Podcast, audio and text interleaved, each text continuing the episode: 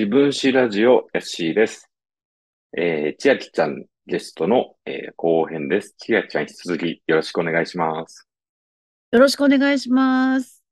わあ、先ほどは、えー、中学の話を聞いたら 結局中学1年生から3年生ぐらいまでの話 しか聞いてないんで。まあね、全然、あのゆっくり、じっくり聞きたいので、まあこれぐらいのペースでやって、まあ第3回目、4回目とかにつなげる形で、まあ、千秋ちゃんがやっぱりまあそのいろんな活動、今もしてる人だけど、過去も多分いろいろ濃い活動をしているので、あんまりね、駆け足で聞くよりは、こうやってじっくり聞いた方が、俺も楽しいし、聞いてる人たちも多分、どんな人なんだろうっていう想像も膨らむしね。ね、そう言ってもらえると、ね、うんよかった。ありがとうございます。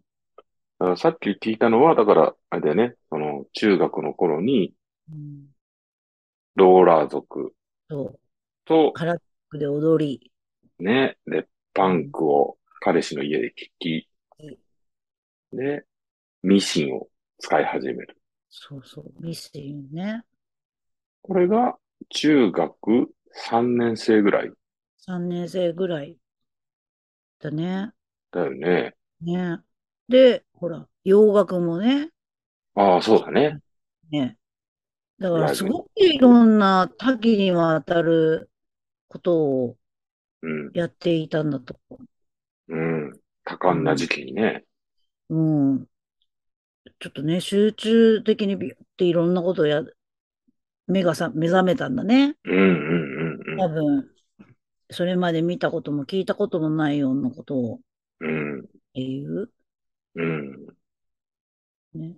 ちょうどね、なんかうん洋楽の、洋楽ブーム、ブームじゃないけど、なんか、ベストヒット USA みたいなのとかね。そうねうん。あと、あれか、だんだん MTV とかもそうそうそうそう。出てきて、見れてたとそうだよね。思う。うんだんだんちょっと情報が入ってくるようになってっていう感じかな。そうそうそう。そうよ。だからなんか、渋谷のセンター街に、うん。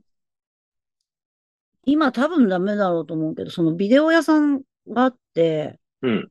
そこは、海外の輸入のビデオをね、売ってるんだけど、うん。映画だったり、うんミュージックビデオだったり、ライブビデオとか、うん。まあまあ高いんだけど、まあ、輸入のものを今みたいに買えないから、そこのお店はやっぱりマニアの人が集まるんだけど、うん。そこで上映会やってたんだよね。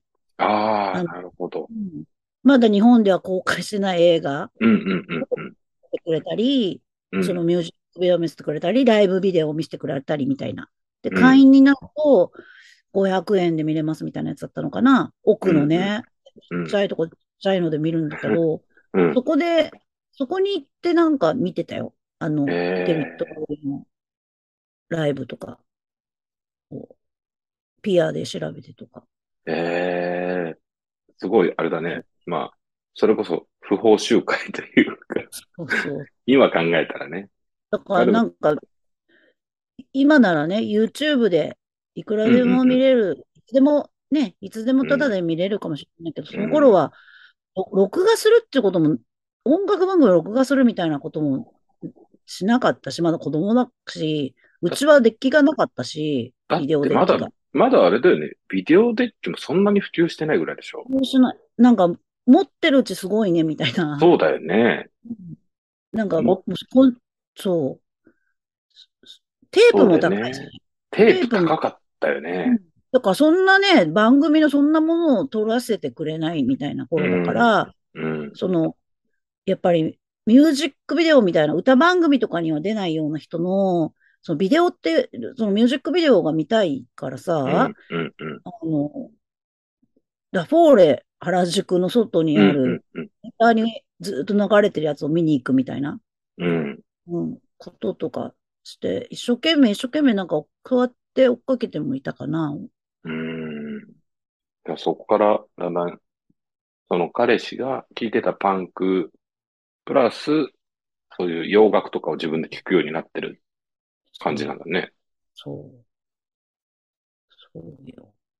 うんすごいね。いろいろ聞いてたんだなと思って、今。えー喋ってて思ったわ。え、どの辺を聞いてたの？当時は。何が？洋楽？洋楽だと。洋楽だと、私は、やっぱり、シンディ・ローパーとか、うん、うん、さうん、うん。デビッド・ボーイあうんが好きで、うん、そう、デビッド・ボーイはね、やっぱりずっと、あんもうなんかか、あの、80年代のね、デビッド・ボーイ評価低いし、うん。やっぱり。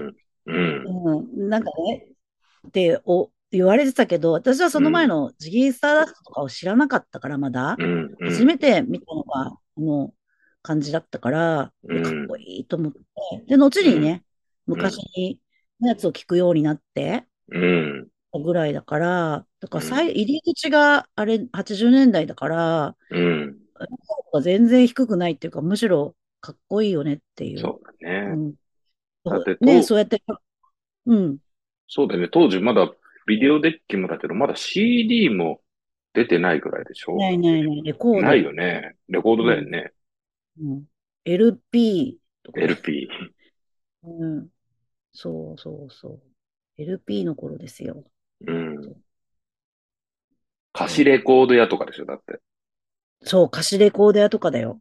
ね、あったよね。うんカセットテープに録音するんだよね。録音するんだよ。でも私、貸しレコード屋さんでね、使ったことなかったんだよね。うんあったけど。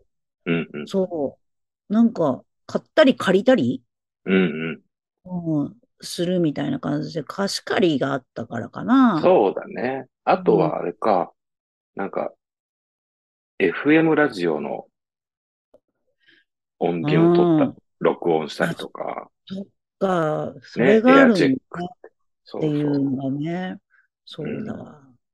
だからなんか、あんなに一生懸命、うん、なんか、必死になって見てうんたことを考えると、うん、まあ、スマホ持ってたらうん。何でも見れるから、よくそうだよね見るなって思う。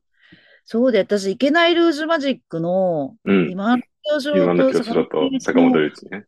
お札がバーってなって、はいはいはいはい。あれが本当にかっこいいと思ってて、いいよね今見てもかっこいいのよ。今見てもかっこいい。今すぐに見れるじゃん？環境として。うん、うんだけど、当時はそんなのがテレビで流れないし、うん、見るってなかったけど、とにかかくラフォーレにあったチケットプアの前にあるモニターが、ぱりいろんな人のビデオをずっと流してて、うん、それで、み、そこにでみ、かかるまで待って見て、うん。で、終わったらまたうん。次がかかるまで、うん。次までうろうろして、うん。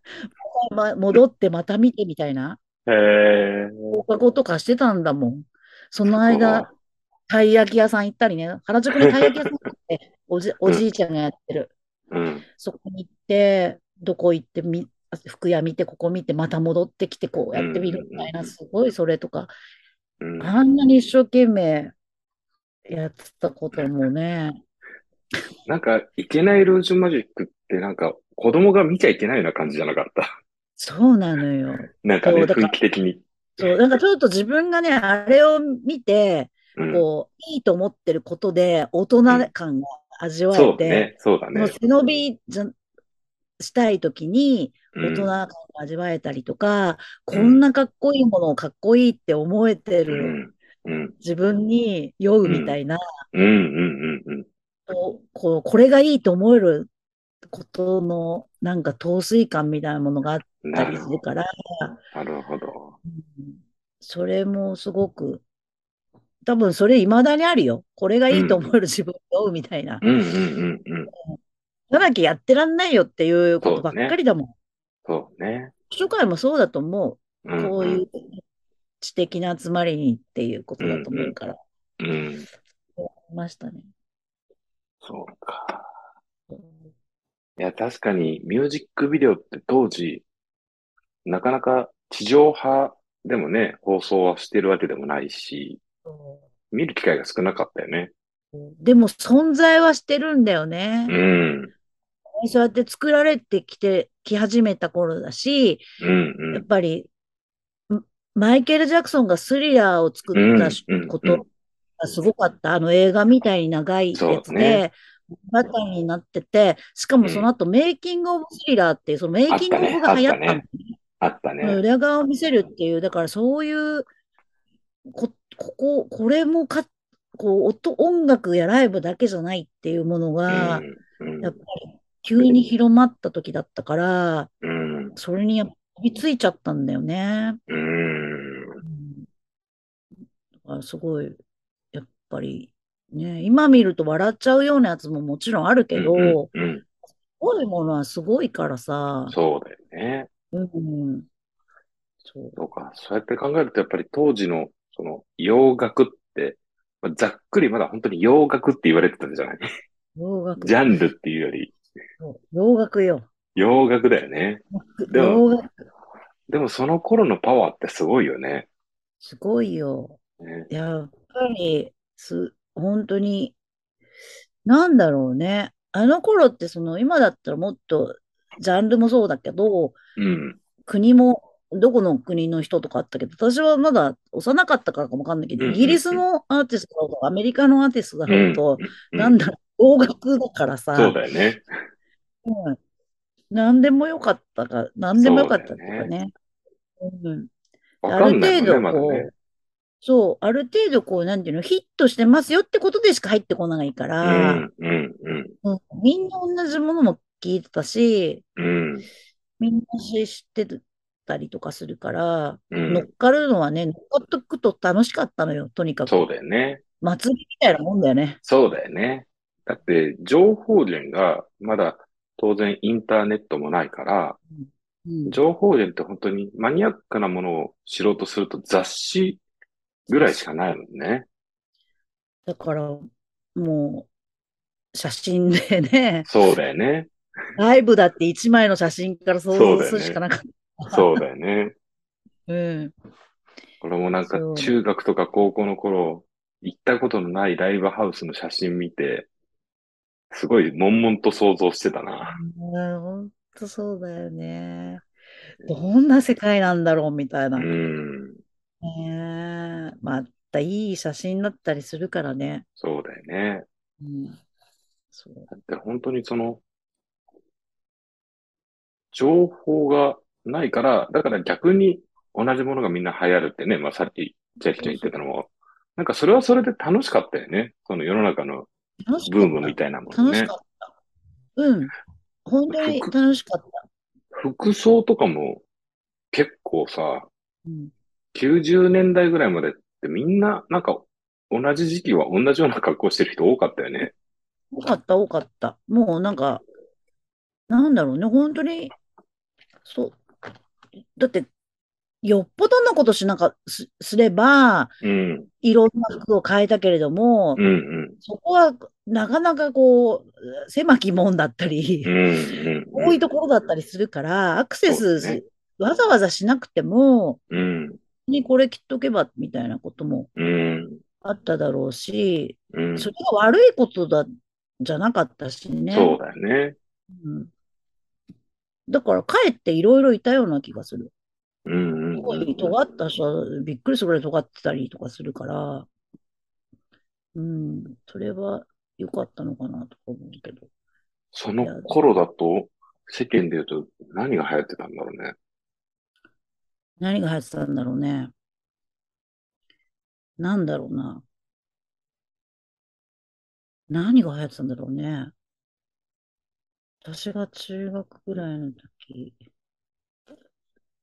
でも、あの、結構、うん、その頃、多分、オうん。リーブとか、あ、雑誌のね。MC シスターとかをはい、読んはい、はい、はい。と思うから、うん、やっぱりぼちぼちブランドみたいなのも着てたのかな。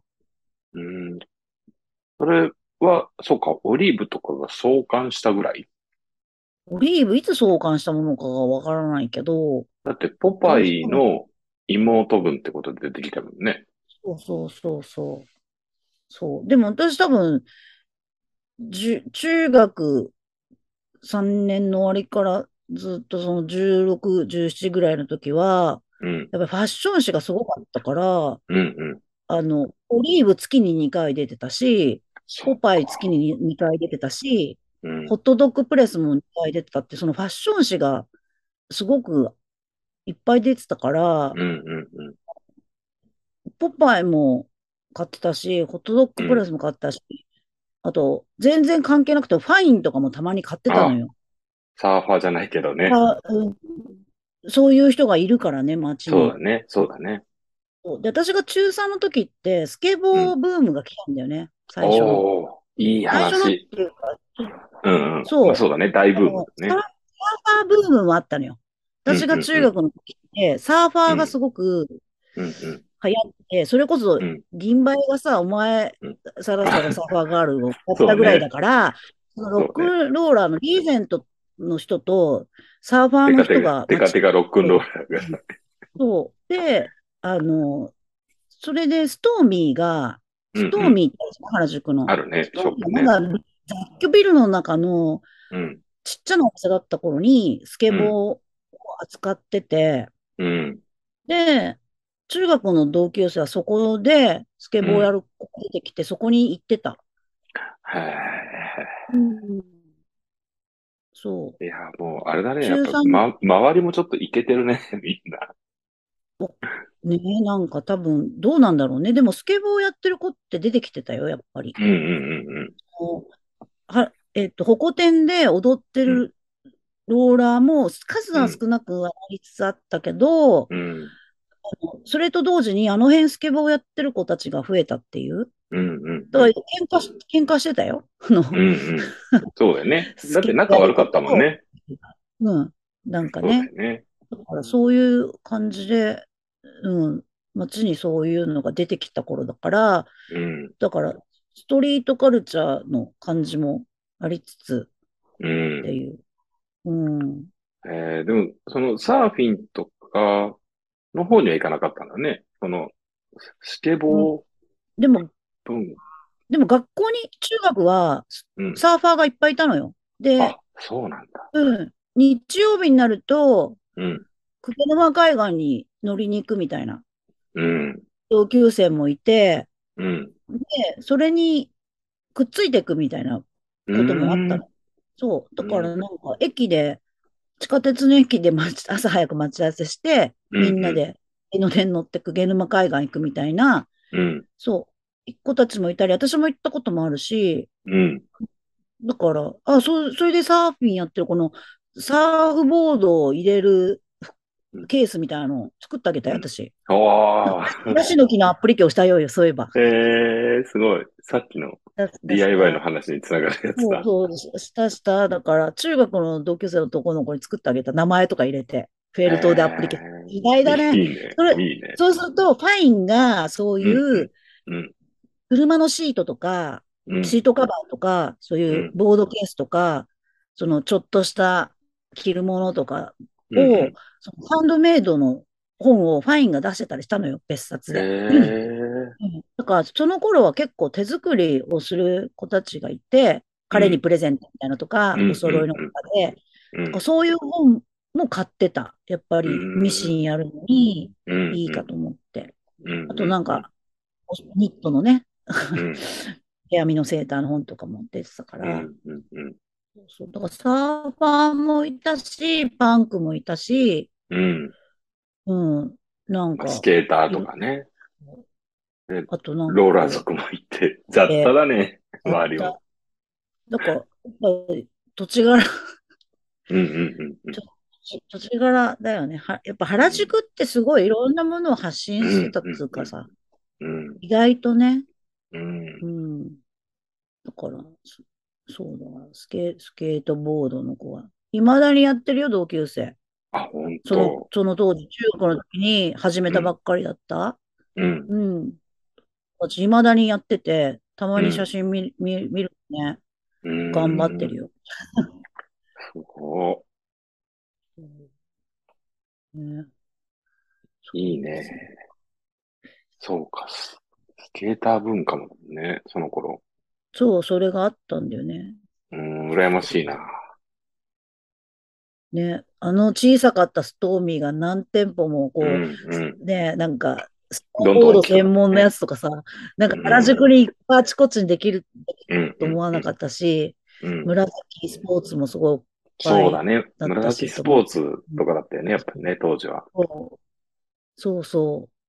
だから私は古着屋さんとかさ、うん。やっぱりそういうロックンロール系のお店とかも、にも行ってたけど、うん。やっぱり、紫スポーツとか、スノーミーはもうずっと目目に入るというかさ、うんと。こだったりするから、うん。そう。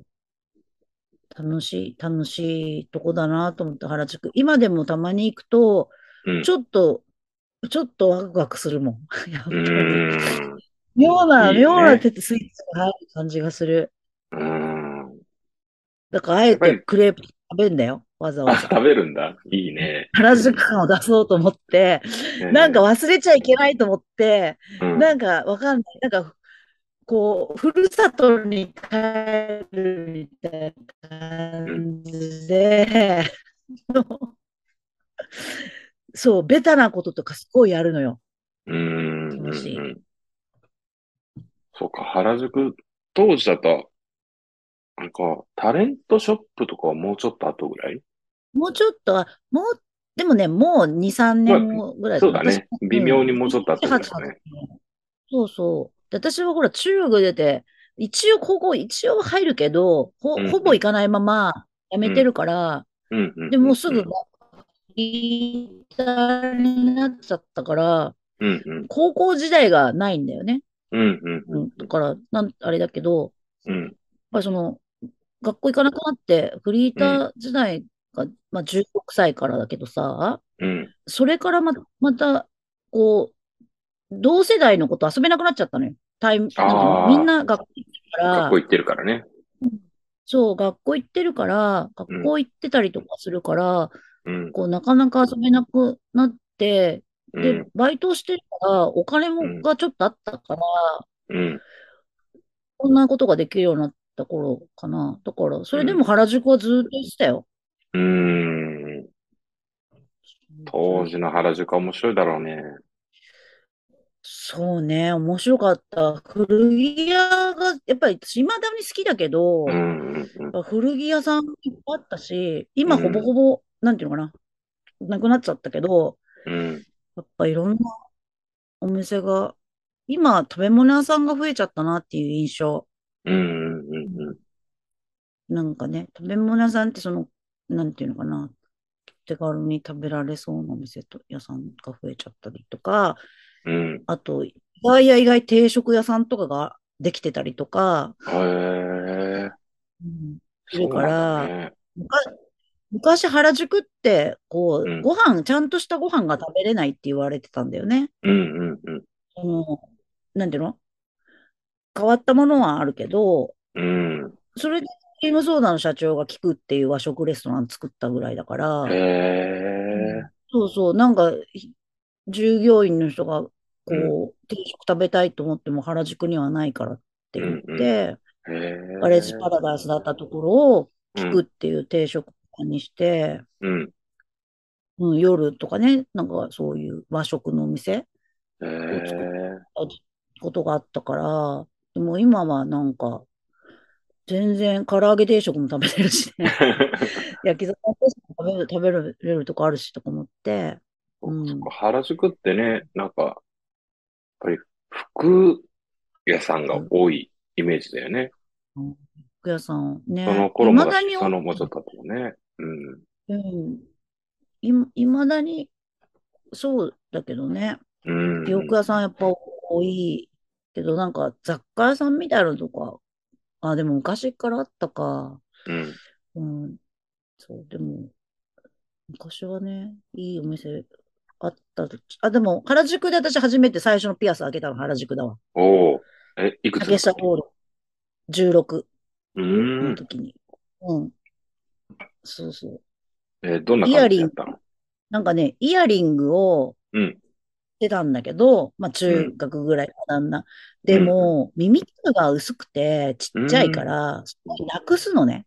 で強くすると、落ちちゃう。で、強くすると頭痛くなっちゃうから、うん。で、あんまりなくしたら見かねた母親が、うんピアスを開けたらどうだって提案してきて、うん。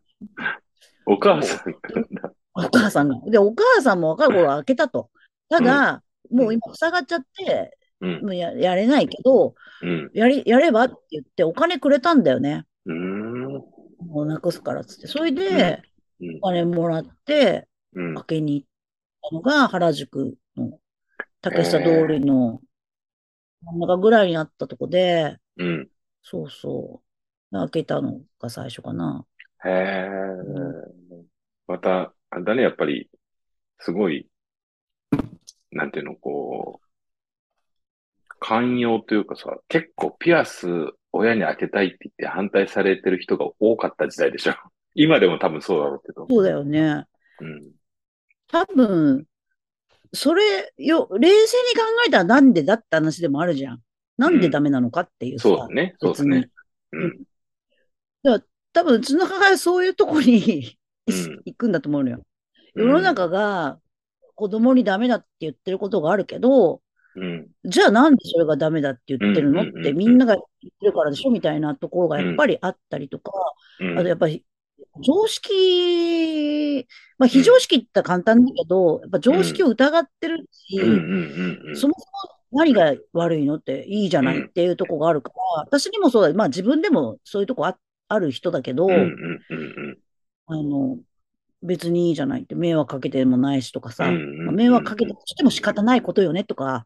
いうことで、うん。基本的にはやっぱり常識とかそういう世の中のうんと規範みたいなものをうんあんまり信じてなくて、うん。うん、それよりもそれに従ってたら良くないんじゃないっていうところにやっぱり意識がいってて、うん。だから、うねえ、嘘、嘘つか、そんなこう厳しくしたら嘘つかれちゃうじゃない、嘘つかせるの？みたいな感じで、うん私にはなんか怒ったりもしないし、だからうん。何言っても動じないからさ、ああ。うん、嘘つ結くよりもちゃんと言っててっっていう。ね。そう、だから全部、それこそ、ど、なんだろう、男の人に泊まりに行くもう言っん。てたし、うん。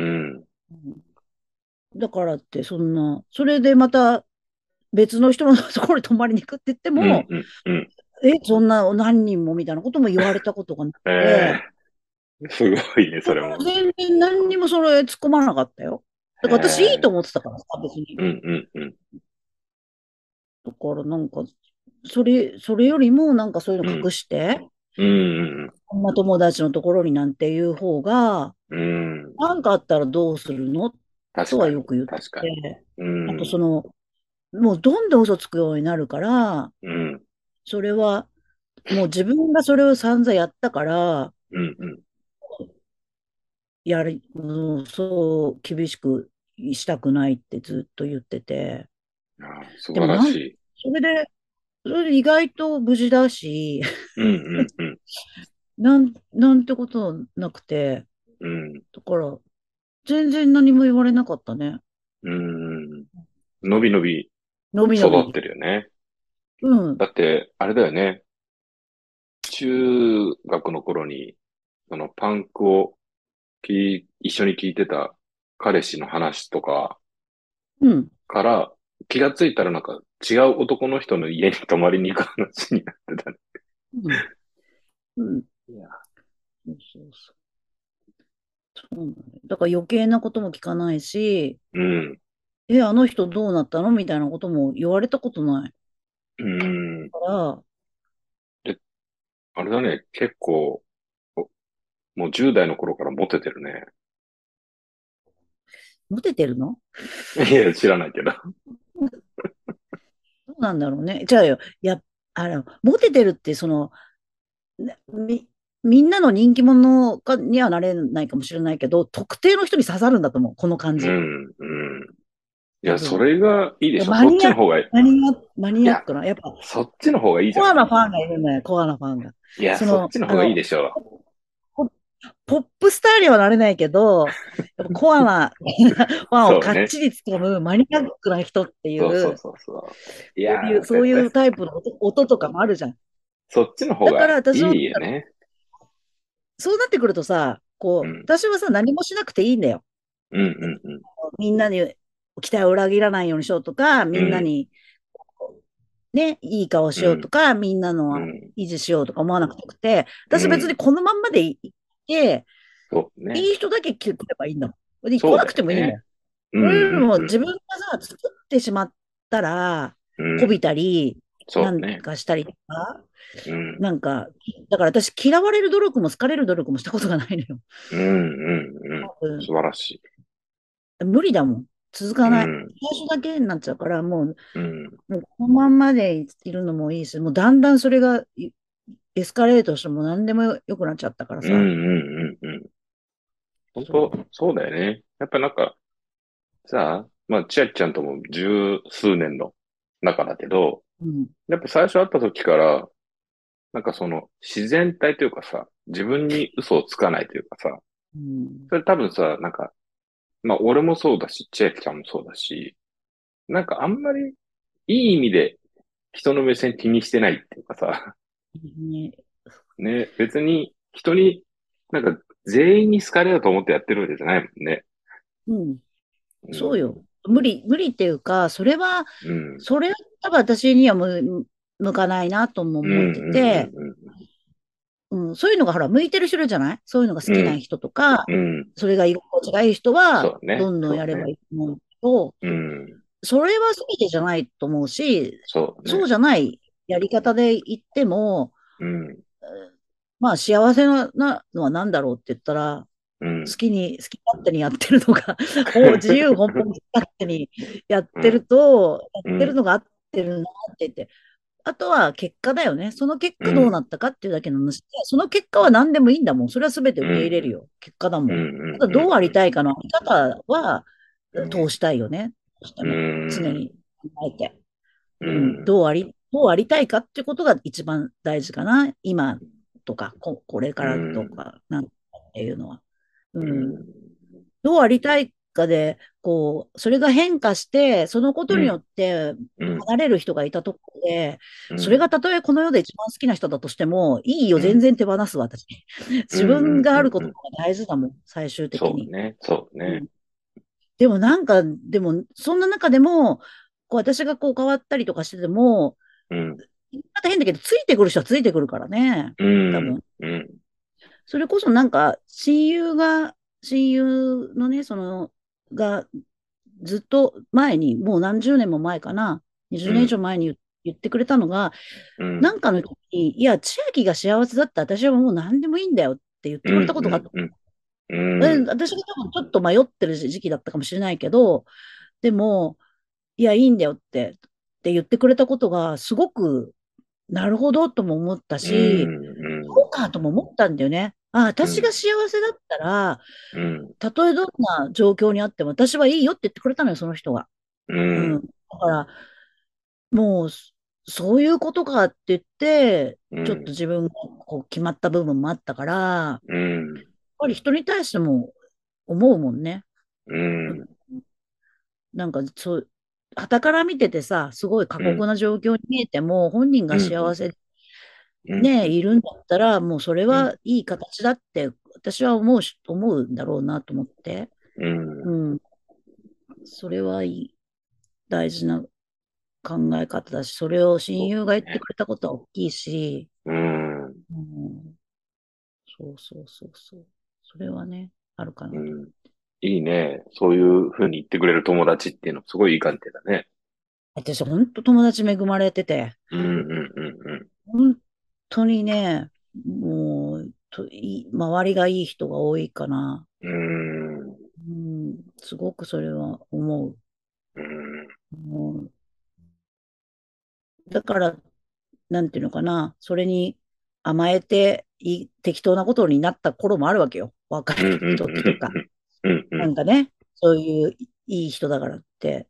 うん。でも、ぱりだんだんそれも良くないなって気がついて、うん。そういうふうに思ってくれる人がいるんだったら、うん。やっぱりちゃんとしようって思う時もあるから、だからうん一生踏み外しすぎないっていうのはあるんだよね。うん、なるほど、なるほど。うん、それはお大きいかな、なんかうね。ん。うん、そうこれだね、10代のその、彼氏の話とかちらっと聞こうかなと思ったけど、結構いろいろありそうだね。うちの彼氏はね、元気だよ。うん元気。バンドをやっていますだね。ああ、バン、ねバンドもやってる。うん、バン、ずーっと、うん、中学1年の時になんか、ベースを、を始めた時からずーっと、バンドをやって、途うん、中でギターになったけど、うん。そのうちやれ、絶対できないって言ったら歌も歌ったりとかしながらも、ええいろんなバンドをやって、うんそうそうそうそう、い、いまだにライブハウスに出てるから、すごいなと。うんと、すうん、ごいね。そうそうそう。いや、千秋ちゃんの、やっぱりさ、周りにいる人もユニークユニーク。さ、まあ変わってる人多いじゃない。ね。いや、それがいいそれもいいよね。その、さっき言ってたさ、その、なんていうの、お母さんが、やっぱり周りの空気とかに合わせるんじゃなくてさ、常識を疑うみたいなところとかってさ、多分、千秋ちゃんの周りに集まってる人とかもそうじゃない？そうね。うん、やっぱ常識にとらわれないっていううん、ことかな。まあ、常識に乗っかってさ、有効に使えるんだったら、もうそんなのはさ、もう急に手のひら返した常識常識って言うだろうし、うん。でも、そこにとらわれないで、世の中のき、なんかルールみたいなものとか、うん当、たり前みたいなものにとらわれないから、やっぱり変わったことをする人が多いのかな。うん。いいことだよね、なんかね。お互い、なんか刺激ももらえるし、そうだね。うん。だから多少ね、なんか大丈夫かなっていう状況になる人もいるじゃない？いるんだよね、うん周りに。うん、親しい人でもさ、うん、ちょっとなんかねって思ってても、うん、意外と巻き込まれないで済むんだよね。うん。だからうん、ある種問題を抱えたりとか、トラブルに巻き込まれたりとか、トラブルの元になったりするようなこともあったとしても、うん、やっぱりどっか、そういう時も距離も取れるし、お互いに。うん、うん。なんか友達だから、そういう時はみたいなことになっちゃうと、うん、ね、真っ先に駆けつけちゃって偉い目に遭ってる人多いから、うん、うん、それよりもなんか、本人が今どう思ってんのかなの確認で、うんじゃあ、いっか、みたいなことで、そねれで距離を取っても、なんか冷たい人だ、みたいな常識のさ、友達なのにみたいなことを言わないっていう、お互いに。うん、そうね。うんそれはあるのかもしれない。うんそれはね、なんか、すごく、俺も思うことがあって、うん。やっぱり、距離を取ることができるっていうのも、すごく大切だよね、やっぱりね。なんか、ちょっと、俺もさ、なんか、昔、よく遊んでた友達が、ちょっと今、あの、メンタル的に、あんまり調子が良くないっていう友達がいて、やっぱりさ、そういうのって、近くにいいすぎるのも多分向こうもしんどいだろうから、もうね、別に、何ヶ月でも何年でもさ、まあ、ちょっとなんか、ヤッシーと久しぶりに、まあ、飲みたいなとかさ、うん。軽く飯でも行こうみたいなのが、連絡来たらいいかな、ぐらいの感じでさ、それこそ本当に、まあ、ね、その友達が幸せだったらいいなっていうのって、そういう距離っていうかさ、まあ、時間をとっても、久しぶりに会ったらやっぱりその数年間がなかったことになるしさ。そうね。うん。あとそういう、どうしても良くない状況みたいな時に、うん自分がいた時に、うん。その時にのことを、こう、知らないでいてくれる人がいるっていうのはうん。大事なんだよね。そうね。うん。ほっといてくれなる。とか、変わらないで、ほっといてくれる人がいるっていうのは、うん。こ例えば、犯罪とかさ、そういう深刻なことでも、うん。そのことに、こうとしちゃダメだとか、こうだ、とか、なんとかっていうことでそううんじゃなくて、うん。そのことをほっといてくれる人分かってはいるし、うんこっちから言えば聞いてくれるけど、うん。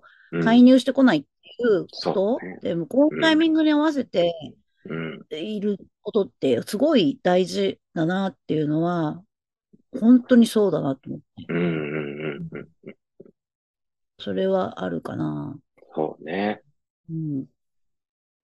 なんかずっとやっぱり近くにいるっていうことだけが友達でもないし、価値観、価値でもないし、そうねその関係性の深さうん。じゃないんだよね。一緒にいる時間の長さが、こう関係性の濃さみたいな、うん。とか絆の強さみたいなものではうん必ずしもイコールではない。っていう。だからどうしてもね、常に寄り添うことが、うん。もちろんそうだ、そうなのかもしれないけど、うん。それにとらわれちゃうとさ、じゃあうん近くにいないから人は冷たいとか、自分のことを見放したとか、うん。みになっちゃうと、うん。やっぱりね、深刻な時にその価値観だけでいちゃうとさ、うん。追い込ま、逆、なお、なお追い込まれてしまうから、そうじゃないんだよっていうものはうん。あると思うし、ううんん。うん。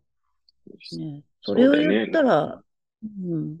そうなのよ。いいのよ。うんそんなそばにいなくても。うん。なんか、そばにいるのが当たり前みたいなうん。ものにとらわれてると、うん。やっぱり良くないよね。なんか、こうあるべきっていうのが先に来ちゃってるとさ、うん。それよりは、例えば人間対人間なんだったら、お互いの考えとか距離感とかもあるだろうから、いやだって、ね。今一緒にいるかいないかなんて、ただの状態でしかないから、そうだよね。こに意味はあまりないのよ。そのぐい、らいでいいと思う。いうん。今いるなぐらいの状態で、そこをさらに何かを、こう、どんどんおまけをつけていくことは、うん、ちょっとね、やりすぎるとねっていう。う。ん、うん、だし、それを押し付けてもどうかとも思うから、うん、うん。だから意外と人間なんての、人間関係なんてのはね、儚いもんですよ。実は本当に。だって一緒にいるからって大事とも限らないし、そうだね。うんうねん、合わないから切れたっていうわけでもないだろうし、うん、うん、じゃあ何を基準にこの絆が見えるんだったら見えないっていうそこだよね。うん、うん、そ、そ、そこのも面白さはあるなと思って。そうだね。うん。そうそうそうそうお金や時間でどうもできない話だなっていう。そうだよね。なんか、何年か会ってなくても、うん。まあ、結構さ、どうやら世の中の人って数年ぶりに連絡取るのって苦手らしいじゃない？そうね。そうね。何ね？そうだね。俺は、俺は全然そういうのやっちゃうんだけど、うんうん。なんかね、それはでもび嬉しいやつだよね。うん、連絡もらっなんか本当にさ、ちょっとしたメール一本とかそんなぐらいとかだったりするんだけどね。うん。なんか、最近どうみたいな感じだったりとかさ。うんうんやっぱり何年も会ってなくて、向こうの様子がわからなくて、っていうのだったら、たまにちょっと会おうかって言ってみたりすると、意外と10年ぶりとかに会うと楽しかったりとかさ。ああ、やっぱそう、うん。そうだろうなう。ん。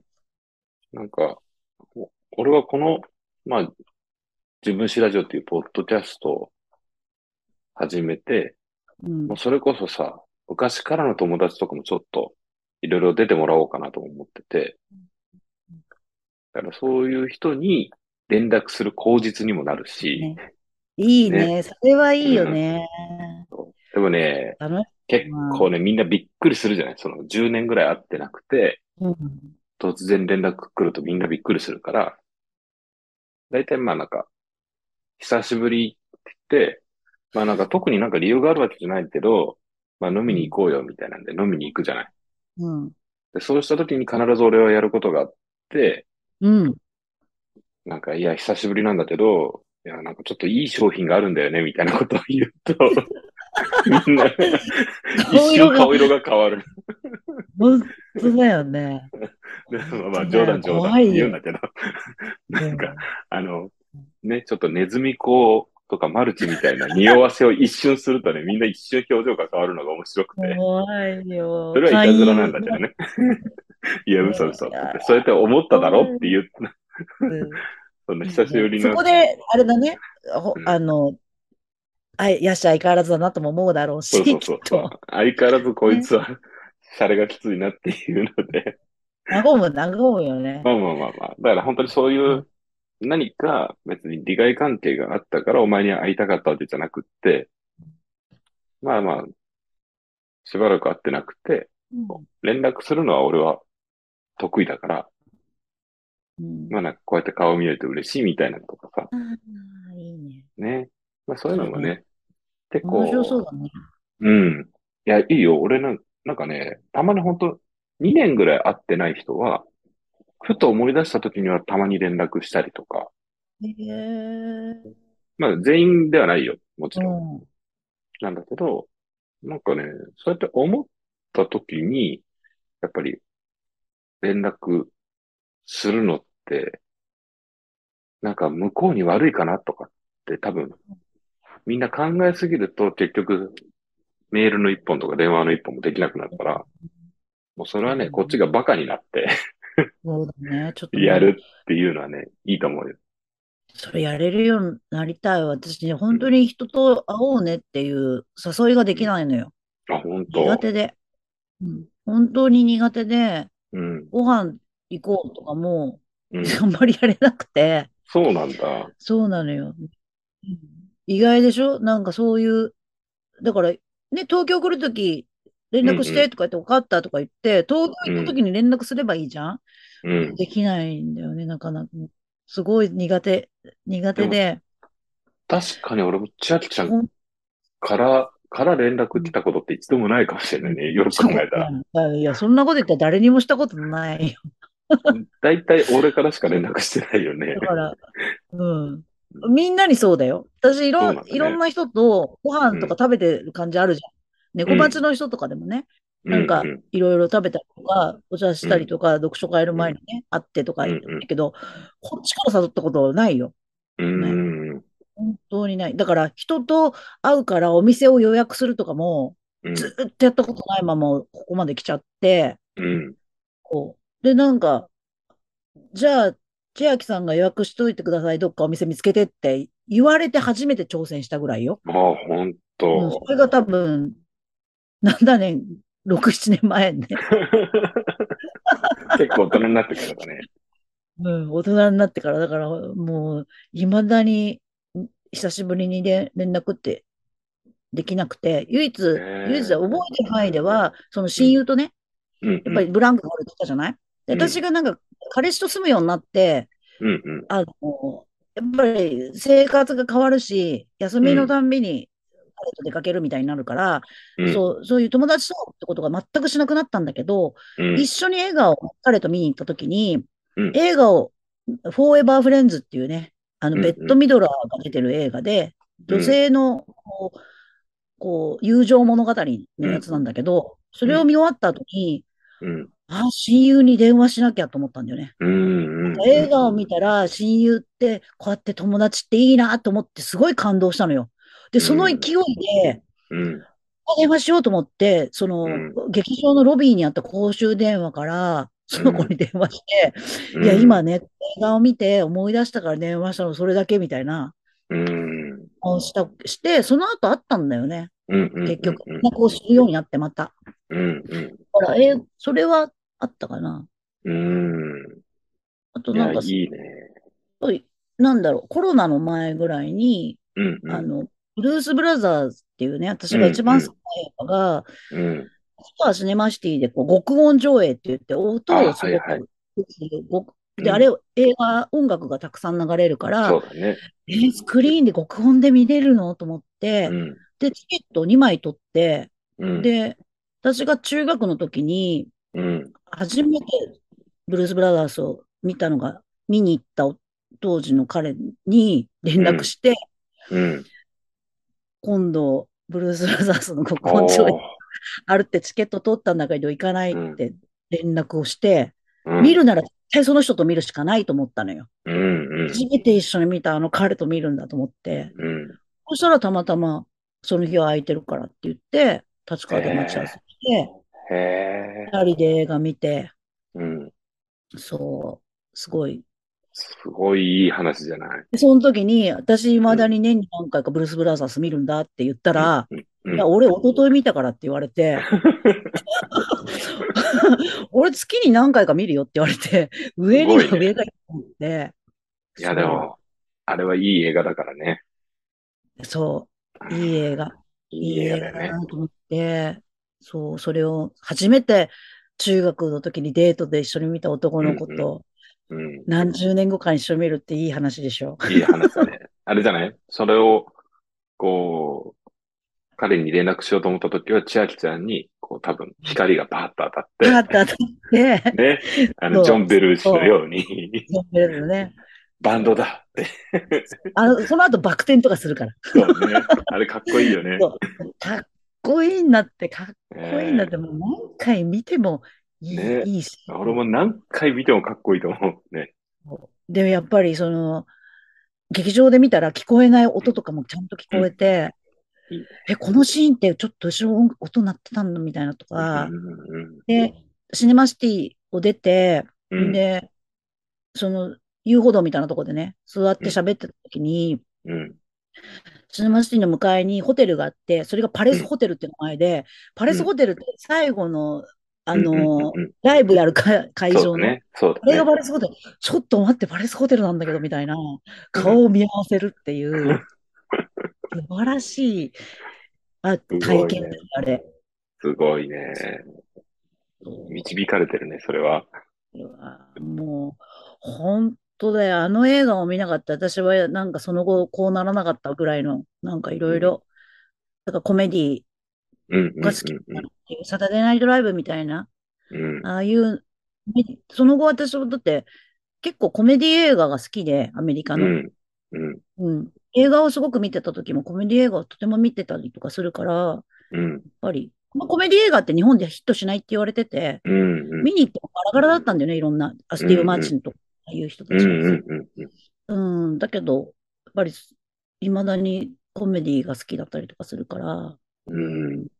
まあ、彼は音楽の方に、ね、音楽の方に行って、行ったしのかもしれないけど、それはね、やっぱり好きですよ、未だに。うん。すごい。そうか。ブブルース・ブラザースの話ができるとは思わなかったな。いや、私がい多分ず、なんか、どんな映画を見てもあれが、なんか1位っていうか、殿堂入りしてんだよね、ね。私の中でいや、。わかる。わかる。すごくわかる。そう。最高だもん。いやー、もう私多分ねうん、スーツの人が好きなのも、あの映画のせいなんだよね。ええー、まあ、かっこいいもんね。で、ネクタイが細い、細いネクタイがずっと好きなのもだし、もうん。う、もう、服部サングラスとかもうどうしたらいいかがわかんない。確かに。もう、もう本当にそう。だからでレザーボアドックス好きなのかなとか、ああ、なるほどね。うん、ブラックスーツにブラックタイですね。そう、本当になんかもう、なんかやっぱステージで黒いスーツとかで、うん。ステージに立つっていううん。のが、やっぱりときめくよね。かっこいいよね。だって、あれだよね。今日はそのズームで収録して、うん千秋ちゃんのバーチャル背景は、猫町 UG のロゴキャラクターだけど、あのうん猫の、うんよく考えたら黒いハットかぶってるよね。うんハットかぶってんね。かっこいいでしょ。あれこれ、よく考えたらブルーブルース・ブラザース。ブルース・ブラザーそうだね、スこのハットかっこいいでしょ。あの、なんていうの？いい。エコマチクラブの、まあうん、通称男爵って言われてるのは、やっぱ男爵だけあって、シッツハットみたいなのかぶってんのよ。うんうんだからちょっと、おしゃれなんだけど、ちょっとこれはさ、うん。なんだ？な、なんだこの帽子の名前がわからないけど。うん。ね、これ、これですよ。これは、こいいよね。これよね。そう。でもこれはやっぱり、あの、デザイナーさんが男爵を見て、帽子をかぶっている猫だから、やっぱり帽子をかぶせたかったっていうのと、うん。あと読書会だってことが分かった方がいいからって言って本を、あの、加えさせてくれたっていうう。んうん。これだって、あ、また、このじゃあ、猫町 UG のお猫の猫ちゃんも、ちょっと、改めて、ツイッターとかでね。画像で添付しようと思うけど、これ、あれだよね。ちゃんと、文字になってんだよね。そう、猫町っていう文字がね、隠れてるんだよね。そうだよね。隠れてるんだよね。俺ちょっとあの、また見た人はびっくりすると思うけど。びっくりすると思う。素晴らしいよね。ね。かわいいよね。これは本当に素晴らしいと思うんだよね。これがね、チェッちゃん、また結局、10代の半ばぐらいで話が終わったんだけど。おかしいな。家出をした話までたどり着かなかったね。そうだね。あ、じゃあ次の予告編は家出編。そう。そう。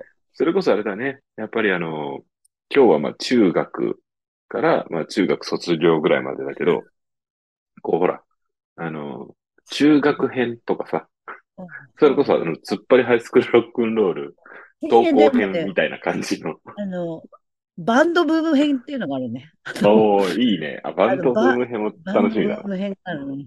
ちょうどね、フリーターをやりながら、うんうん。バンドブーム真っ只中にいた。それ楽しみだな。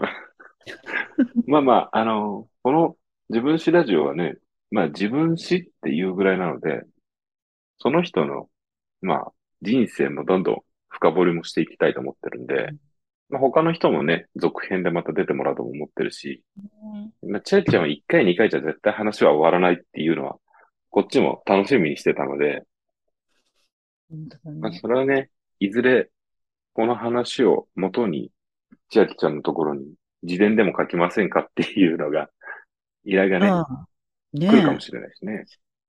来たら書くぞ。ねえ。だって、それこそさ、だってさっき前編でも話した、その T シャツをリメイクして作ってるワンピースとかも、まあ、いずれはね、やっぱり本当に古典とかもやった方がいいと思うし、ほんね。ね。本当だね。うん。だから、おだから私が今なんかこう死死ぬとしたら悔やうん。悔やむのはそこだよね。ああ、自伝書けばよかったと、そうでしょああ、展示やればよかったの。この二つだと思う。やり残したことと言った。ねえ。ちょっとそれ、ちょっと実現に向けて、まあ、制作ペースもちょっと 上げたり。ね。そうね。この今、手持ちのやつやったらもうだいぶいくでしょ？だって手持ちのその大きいうん。サイズの T シャツが今、え、うん今まで作ったのが59枚って言ってたじゃん。59。で、今30ぐらいある。そのストックのうん。T シャツがってことでね。そう。なんだったらもう袖をははうん外してバラバラにしたやつが、うん。もうここに 5, 着もうすぐうんもう切って縫えばいいだけのやつと、うんあとまだうん手をつけてないやつが25枚ぐらいあるから、うん。ね。ででまたどっか行けばまた買うんだから。ねまた、さ、やっぱりそういうノベルティになっちゃいそうなバンドティーとかさ、うんそ。の映画の T シャツとかを、ちゃんとそうやって工夫して着れるようにしてるっていうのはやっぱりすごいいいよね。そうね。なんかね、うん、自分でもこう、T シャツをこう畳んでさ、うん、ピシッとして、こう積むとさ、やっぱりいいもん。うん、なんか、おーって思う。だって、それこそさ、千秋ちゃんあの、T シャツの本の中にも登場するじゃない。そうだわ。よく言ってくれました。捨てられない T シャツっていうね、うん。タイトル通り、捨てられない T シャツについていろんな人たちが書いて、その T シャツが、の写真が載ってるっていうね。うん。鈴木京京一さ。んのもともとはメルマガでね、うんメルマガの連載でやっていたやつが、うんそれが69人分のその連載の人たちと、あと1う人ん。書き下ろしでうん。70人目の人がいてっていう、その、うんね、私も、ね。はい。ちょっとその、鈴木京一さんの本も、ちょっとリンクはまた、ツイッターだったり、ポッドキャストの方にも貼るので、まあね、せっかくだから、その千秋ちゃんのところは、まあ、読んでからのお楽しみで、意外な T シャツっていうね。意外な T シャツ。ね。ね。私も真っ先にでもこれ出したんだよね、やっぱり。ね。ね。いやー、その、何？話も面白いけど、T シャツも意外でびっくりしたっていう。本当でしょ？ね。ま、まさあだからかそれは、ね、お楽しみあのっていう。書店とかにもあるので、ぜひそうですね。読んでもらうとして。あと、じゃあまあ、最後に何か告知があればお聞きしているのですが。あれば。そうですね。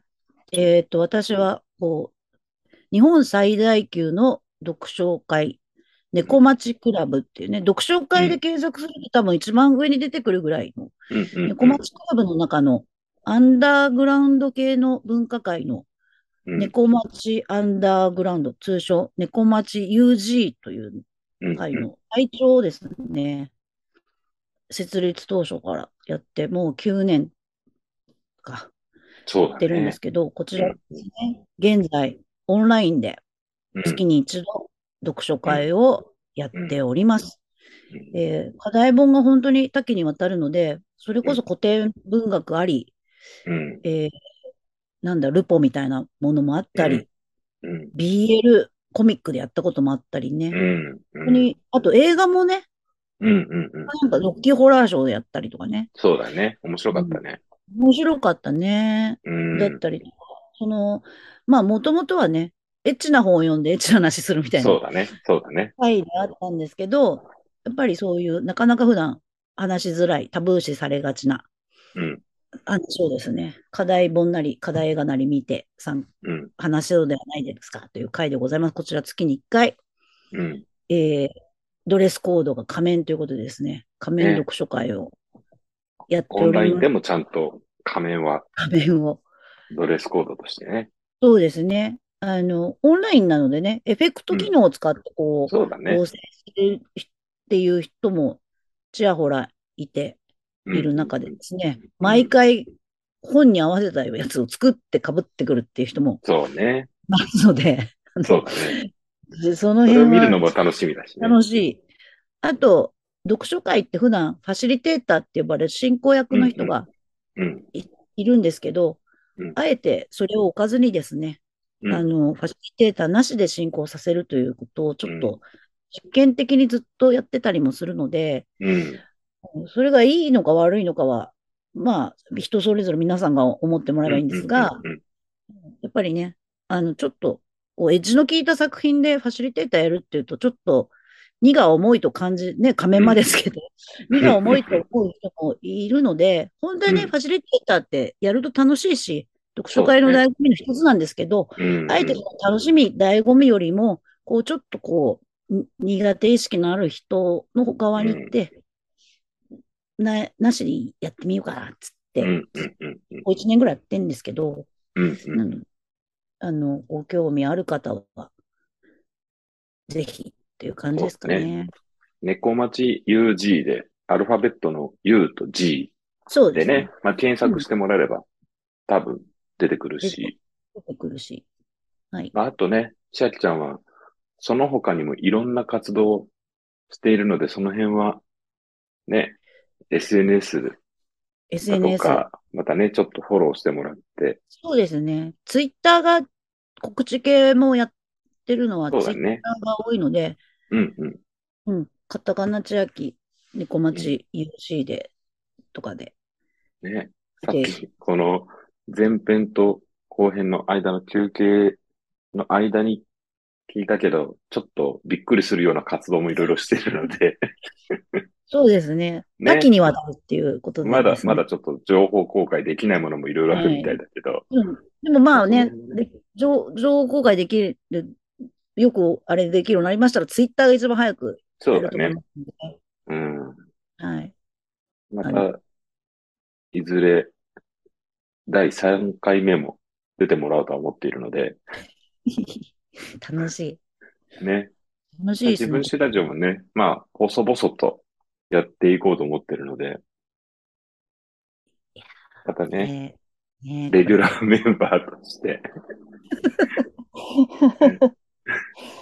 そうね。うん。ね。じゃあ次は、呼んでもらいた家いで。です家出編、もしくは、バンドブーム編。そうね。バンドブーム、家出編。ね。いや、それすごい楽しみで、また。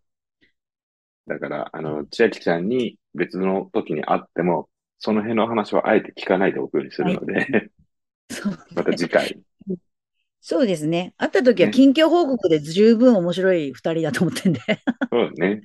ねありがとうございました。あまた次回楽しみにしてますんで。あ、ありがとうございます。